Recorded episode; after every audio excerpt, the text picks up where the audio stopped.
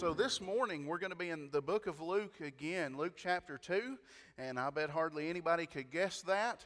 Uh, but we're going to read the entire Christmas story this morning. So, uh, because it's so lengthy, I'll just have you remain seated as we read Luke chapter 2, verses 1 through 20.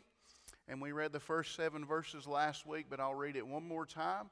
I like to read the Christmas story in its entirety. So, Luke chapter 2, verse number 1 is where we'll be taking our reading from this morning. If you're there, say amen. amen. And I encourage you to follow along with me. The Bible says this it says, And it came to pass in those days that there went out a decree from Caesar Augustus that all the world should be taxed. And this taxing was first made when Cyrenius was governor of Syria. And all went to be taxed, every one into his own city. And Joseph also went up from Galilee out of the city of Nazareth into Judea, unto the city of David, which is called Bethlehem, because he was of the house and lineage of David, to be taxed with Mary, his espoused wife, being great with child. And so it was that while they were there, the days were accomplished that she should be delivered. And she brought forth her firstborn son and wrapped him in swaddling clothes and laid him in a manger because there was no room for them in the inn. And there were in this same country shepherds abiding in the field, keeping watch over their flock by night. And lo, the angel of the Lord came unto them, or came upon them, and the glory of the Lord shone round about them, and they were sore afraid. And the angel said unto them, Fear not, for behold, I bring you good tidings of great joy, which shall be to all people. For unto you is born this day in the city of David a Savior which is Christ the Lord. And this shall be a sign unto you ye shall find the babe wrapped in swaddling clothes, lying in a manger. And suddenly there was with the angel a multitude of the heavenly host, praising God and saying, Glory to God in the highest, and on earth peace, goodwill toward men. And it came to pass as the angels were gone away from them into heaven, the shepherds said one to another, Let us now go even unto Bethlehem and see this thing which is come to pass, which the Lord hath made known unto us. And they came with haste and found Mary and Joseph and the babe lying in a manger. And when they had seen it, they made known abroad the saying which was told them concerning this child. And all they which heard it wondered at those things which were told them by the shepherds. But Mary kept all these things and pondered them in her heart.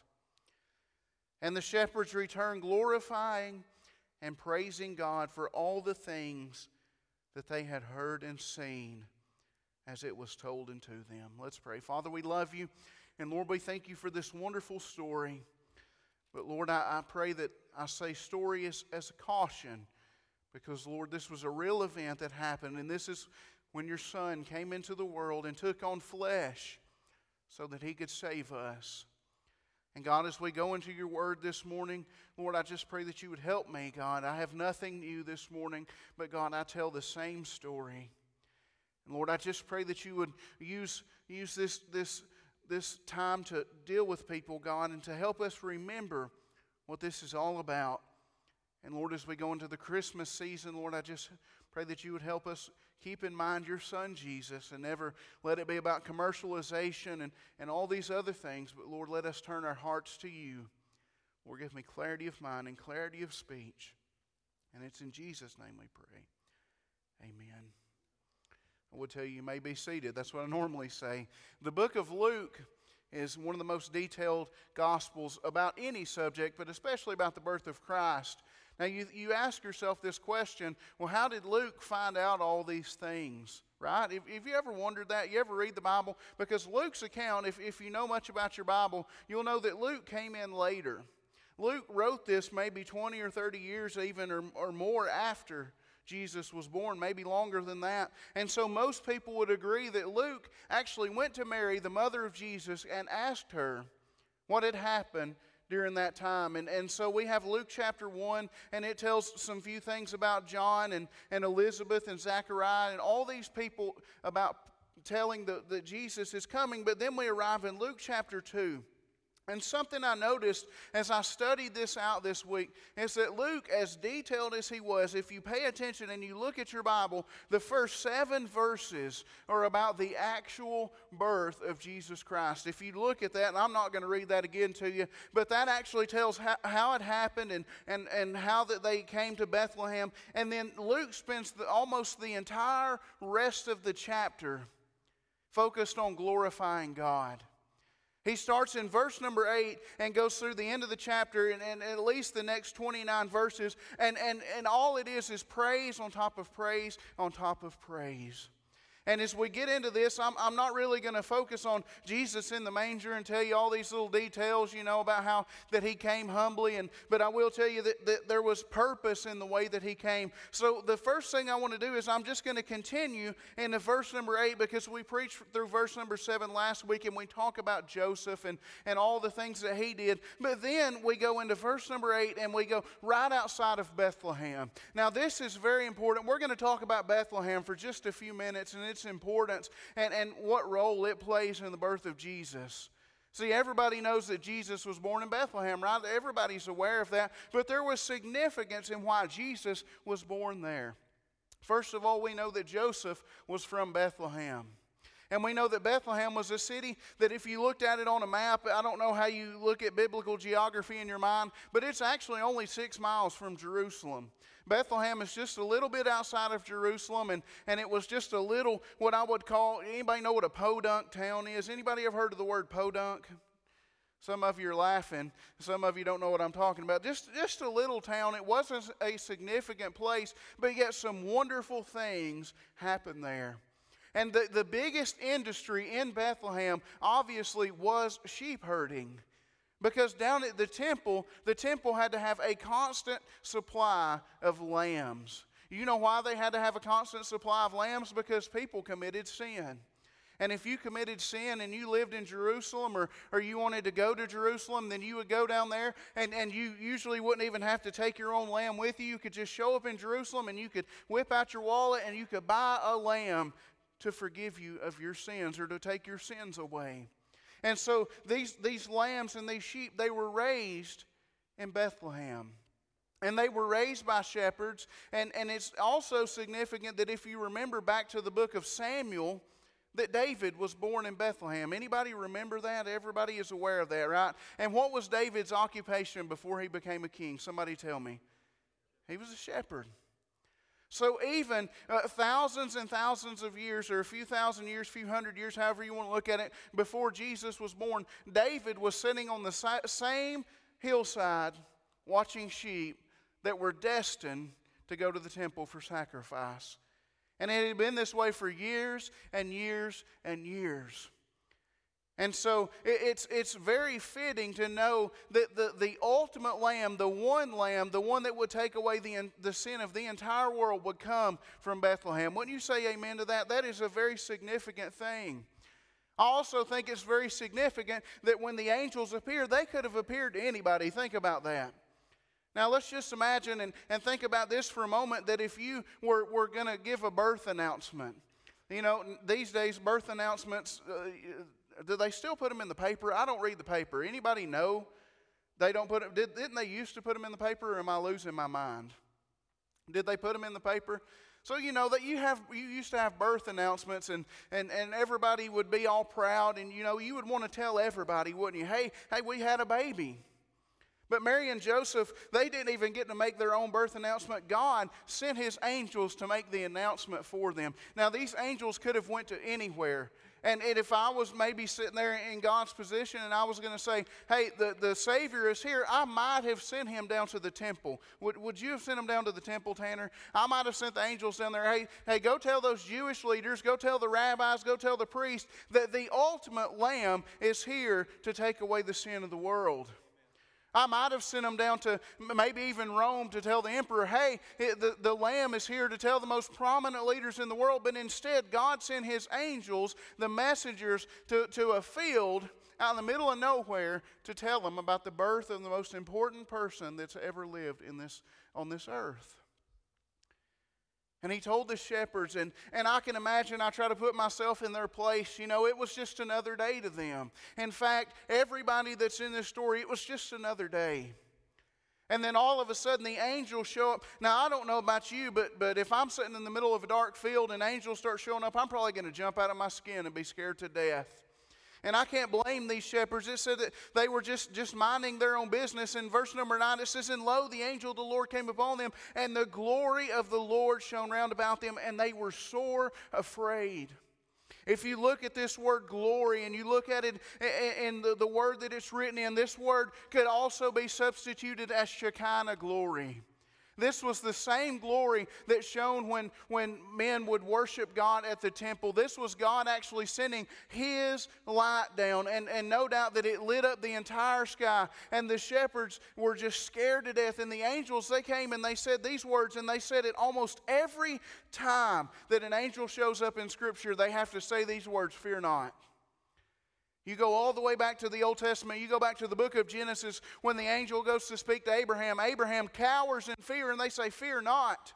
Don't be afraid. Hey, and then I like what they say. The angel said unto them, Fear not, for behold, I bring you good tidings of great joy. He said, The most wonderful thing that has ever happened is happening tonight. It's happening today. It's, it's going on in Bethlehem. And then there's another little phrase in here, and I'm just going to go almost verse by verse, so just bear with me this morning. But it says this, and I believe that this is a sort of a prophecy or a precursor to the fact that, that we could be saved. And it wasn't just the Jewish people, he says, which is to all people that the angels came down, and I believe that that was no accident that the angels said that, that it's to all people, that it was to everybody, not just a select group of people. You know, there's, there's doctrines out there, and I don't generally talk about doctrines during a Christmas sermon, but there's doctrines in this world that will tell you that only a select few people that are chosen are going to go to heaven. Did you know there's doctrines that say that? Anybody ever heard about those? They say that, well, Tanner, he's going to make it no matter what he does. And, and, you know, some people, they're not going to make it. And you look around, well, am I going to make it or am I not going to make it? But the angel said, this is to all people. And then he tells about them. And then the angels, uh, says that, and suddenly in verse 13, there was with the angel a multitude of the heavenly host praising God and saying this Glory to God in the highest, and on peace, on earth, peace, goodwill towards men the song we sung this morning. Anybody recognize the Latin lyrics? You were singing that just because you've heard it, but you know what those words said? We were singing in, in Latin this morning, we were singing, Glory to God in the highest. Everything, with everything that we have, the, all the, the high things that we have, that we give them to, to God in, in His glory. And then the angels just left. And it says the shepherds went to, to Bethlehem and they looked and they began to, to see Jesus and they saw Mary and Joseph. But I want you to notice this in verse number 20. If you still have your Bibles, you can turn over there. After the shepherds had seen Jesus, this is post birth, it says, And the shepherds returned. They went back to their fields, but they were glorifying and praising God for all the things that they had heard and seen as it was told unto them. These shepherds, eh, eh, when they had that, that encounter with Jesus, I believe that they were different when they left that place that night. I believe that when they saw Jesus and, and they saw him, and remember, I want you to understand this that, that Jesus is maybe just a few hours old, a few days old. I, I don't know exactly how old he is, but Jesus has not so much as uttered a word at this point in his life. See, I, I, believe we have this wrong preconceived notion that Jesus came out of the womb and he was, he, he was talking. And he must have been walking, and, and that surely when he came out of the womb that he saw a blind guy and touched his eyes and healed him right there. I don't believe that. I believe that when Jesus came, he came just like every other baby that's ever been in this world, that he was just a helpless little baby that he hadn't said a word, that he hadn't healed anybody, that he hadn't preached a sermon yet, but yet the shepherds just saw the Son of God and they knew that there was something about this baby. And it says that when they went back home, when they went back to their fields, that they were glorifying and praising God for all the things that they had heard and seen. And I believe that, that as, as Christians, we can take a, a, a note of the, out of their book right here that when you have an encounter with Jesus, when you meet Jesus, you will never be the same again. See, the shepherds, they still went back to the same house. They still went back to their fields. Just like when somebody comes and gets saved and, and they make a profession, they, they still go back to their life, but they are a different human being. They are changed with, uh, in an encounter with Jesus. And, and this happened when Jesus had never done anything. We see that the shepherds were praising him. This Christmas, you know what we a lot of times what we're guilty of is we're guilty of making Christmas a really somber event, aren't we? You know, uh, if you ever think about it, a lot of a lot of we, we had a cantata last year. Anybody remember that? It seems like six years ago since last year, don't it? With all this COVID stuff. And we had, the, we had that cantata, and, and, and during those kind of things, we kind of sing low key songs, and we like to light the room with candlelight, you know, and kind of give that aura of just, just somberness almost. But Christmas, really, the birth of Jesus should not be a somber event at all. It should be an event where praise comes from the people of God.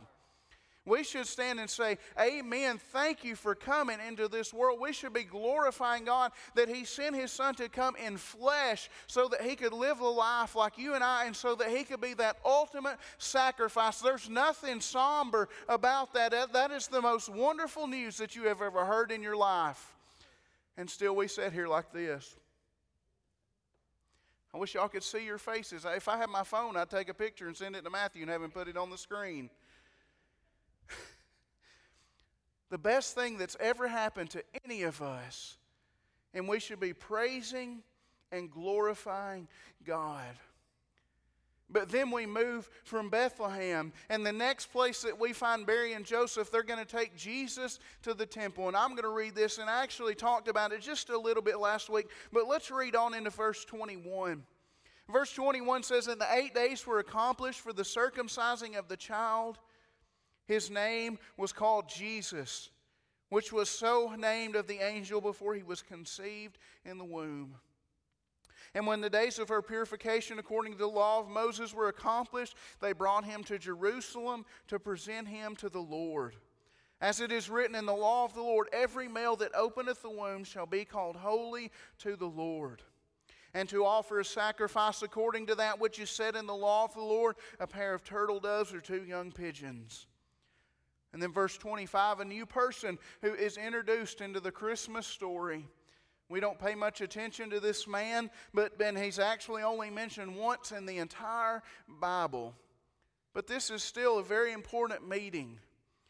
Verse 25, and behold, there was a man in Jerusalem whose name was Simeon, and the same was just and devout.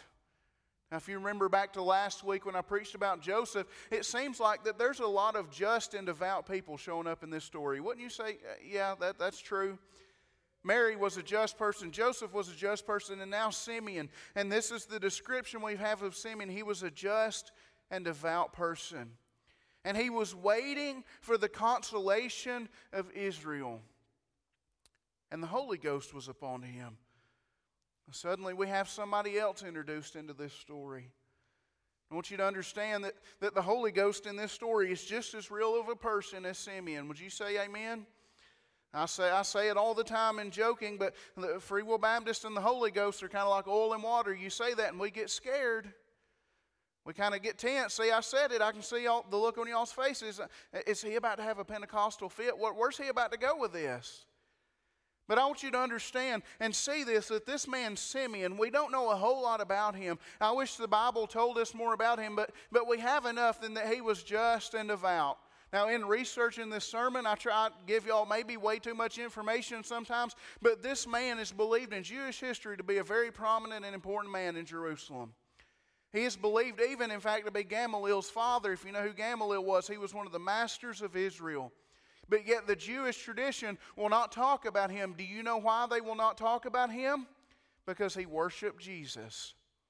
And so he's, he's doing his thing at the temple, and he was there waiting on the Lord. I want you to understand that Simeon was, it wasn't just happenstance that this meeting occurred, that Simeon was actually looking for and waiting for the Lord Jesus Christ. Now, the first thing that we see from this story is that we should spend our time praising the Lord. Amen? But that Simeon not only was there maybe praising the Lord, but that he was actually looking for Jesus to come the first time. He was looking for him. It wasn't an accident that this meeting occurred, and it says that the Holy Ghost was upon this man. In verse 26, and it was revealed unto him by the Holy Ghost that he should not see death before he had seen the Lord's Christ. And he came by the Spirit into the temple.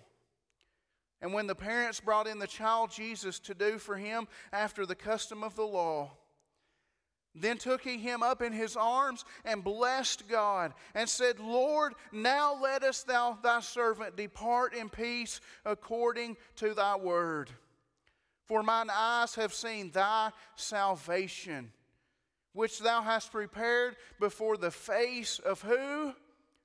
All people well, there's that word again. There's that phrase. The angels came and said that, that everybody's going to have the chance to be saved, that everybody is going to have the chance to accept Jesus. And now Simeon himself says that he's come for the face and before the face of all people. Now, I want you to understand this that the shepherds were drawn by angels, that the shepherds saw this big miraculous thing happen, and there was a great to do made to get the shepherds to Jesus. But I want you to see this. Now we have a shift, and it's and I believe it's it's very a prophetic thing for Acts chapter 2 that when Jesus came into the temple, you see how Simeon got there and how Simeon knew that Jesus was there? He was brought by the Spirit of God. Now, get this. Understand that, that, that when Simeon met Jesus, guess how he got there? He was wooed by the Spirit. Do you understand what that means? You know, that's the same way that you and I meet Jesus today, that the Spirit has to call us to Him. You can't just meet Jesus by accident. You can't just accept Jesus as your Savior on your terms, that the Spirit has to draw you to Him, just as it drew Simeon in the Old Testament. And so it says that he took Jesus up in his arms and blessed God that he also began to praise God. And he said, Lord, now let us thy, thy servant depart in peace. He said, just let me die now. You ever been to a point in your life where it's so good that you say, Man, I wish the Lord would just take me out now because this is just the best it's ever been in my life? Simeon was at that point. But he said, Let your servant depart in peace. I think about that word peace that, the, the, that Simeon used here. And, and Simeon probably had not known peace most of his life. Understand that the Jewish people are still under the, under the rule of the Romans, and that there's chaos, and that there's war, and there's never been peace. You know, even in the Old Testament, there was, there was really never peace. That when, when, when sin came in and sacrifice had to be made, don't you think about how violent that actually had to be? That was not a peaceful thing, was it? But now Simeon said, I have seen the Lord. I can depart in peace.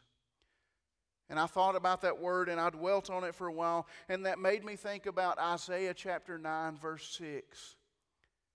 And it talks about Jesus and it gives Jesus his names and it calls him Wonderful Counselor, the Mighty King. And then it says this, this one phrase it says that he is the Prince of Peace.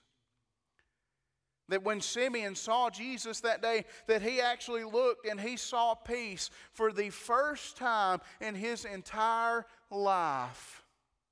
It's that when Simeon was drawn by the Holy Spirit, and that when he when he was able to, to, to hook up with Jesus in that capacity, and he was able to hold Jesus, that he was able to have peace for the first time in his entire life. Is anybody getting this? Does anybody understand that? That the shepherds, when they met Jesus, they were changed. But this man Simeon was brought in, and that even in this, in this what we call the Christmas story where Jesus is born, there is still that picture of salvation. Still the picture of salvation. It is present in every single aspect of Jesus' life, from the very birth into the cross. And so we get here and we find it, and then Simeon actually says this thing. He says, For mine eyes have seen thy salvation. He saw the salvation of the Lord, and he was able to worship the Lord. And in verse 34, pay attention to what it said here. And it said, And Simeon blessed them and said unto Mary his mother, Behold, this child is set for the fall and rising again of many in Israel, and for a sign which shall be spoken against. Yea, a sword shall pierce through thine own soul also, that the thoughts of many hearts may be revealed. So Simeon actually predicts the death of Jesus. And so we see the praise of everybody. And then there's one more person that we're going to talk about just these last few verses named Anna. And we're going to read about Anna. And it says, Then there was one Anna, a prophetess, somebody that the Lord revealed things to her, the daughter of Phanuel of the tribe of Asher. She was of a great age and had lived with an husband seven years from her virginity. And she was a widow of about fourscore or fourscore and four years, 84 years, she's been a widow, which departed not from the temple, but served God with fastings and prayers night and day. And she, coming in that instant, gave thanks likewise unto the Lord, and spake of him to all them that look for redemption in Jerusalem. And so this lady Anna is, is over, maybe I think about Anna being in the, the corner just praying. But you know what she's doing as well as Simeon? She is looking for the Lord. She is waiting for the Lord. And so Simeon was doing it and he began to praise the Lord. But I believe that there's a certain way that when we look for the coming of the Lord for the second time, because remember, the whole thing about it was that Israel spent years, uh, about 3,000 years, they had been hearing about Jesus being on his way and about the Messiah that was going to come. And then finally he shows up on the scene one of these days and people don't even get it, but they're constantly looking for him. But did you know that the, the verses that tell about the second coming of Jesus are almost three to one about the, the ones that tell about the first coming of Jesus? That we have way more evidence pointing towards the second coming and Jesus coming the second time. And so we should be looking for that as well. And Anna was doing that. But it says she was doing that in prayer.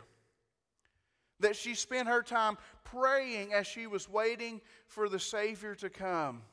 That she wasn't just out living her life and doing all these idle things, that she was waiting for the Lord and she was spending it in fastings and in prayers. And I understand fasting is not a very popular thing, but it is a biblical thing. Amen? But it says that she was praying. And again, I wish her prayers were recorded. Uh, but I would say that, that she was praying a prayer like, even so, come and, and, and save us from this awful Roman Empire. She was no doubt praying for her people, praying for her nation, praying for those people that she loved. And then finally, one day, her prayers got to come to an end and they changed when Jesus showed up on the scene. And I hope that, that each one of us as individuals and as Christians, that we can be like Anna, that, that while we're waiting on Jesus, before he arrives, that we can be in prayer and, and be fasting and be looking for his return. Remember, he came the first time as a baby in a manger. But the second time, you know what he's going to come as? A ruling king. And I believe that that's truly going to happen. I, I would just say this to, to end the sermon, just, just a couple of more minutes. That, that Christmas looks a little different this year, right? Obviously, I mean, everything looks different. But I encourage you, and, and I think I think this will almost be good for us. You know, because for me, Christmas is usually chaotic. Wouldn't you agree with that? I mean, it's it's so it's like chaos.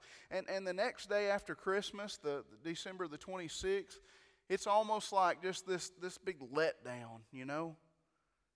Anybody ever experienced that? It's like, well, all the, the gifts are open and and you know, we've we've put the food away and the families went back home and and you know, Christmas is over. But if you've got the Lord in your heart, Christmas is never over. And so I would, I would encourage you take time to focus on, on what Christmas is all about. Take time to praise the Lord. Take time to be looking for the Lord even during this Christmas season. Hey, I'm like Anna. I'm saying that same prayer. Come, come get us, Jesus. Lord, Lord, come on. And you know when he's going to come? On a day like any other. Just like the shepherds, it's just going to be boom, and there he is. We've already had all the signs, we've had everything that's pointing towards Jesus. But let's spend our time in prayer and in praise for him. Father, we love you.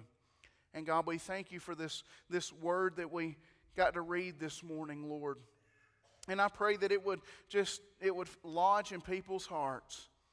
And Lord, that you would just touch people. Lord, help them to understand that this is about you.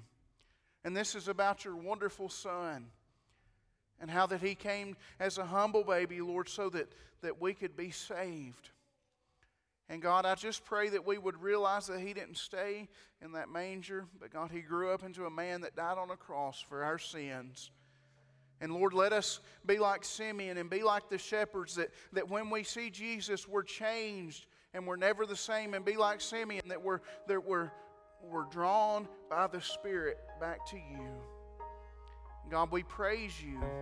And Lord, we thank you for all that you do for us. Lord, thank you for this season. Thank you for these people that are here this morning. In Jesus' name, amen.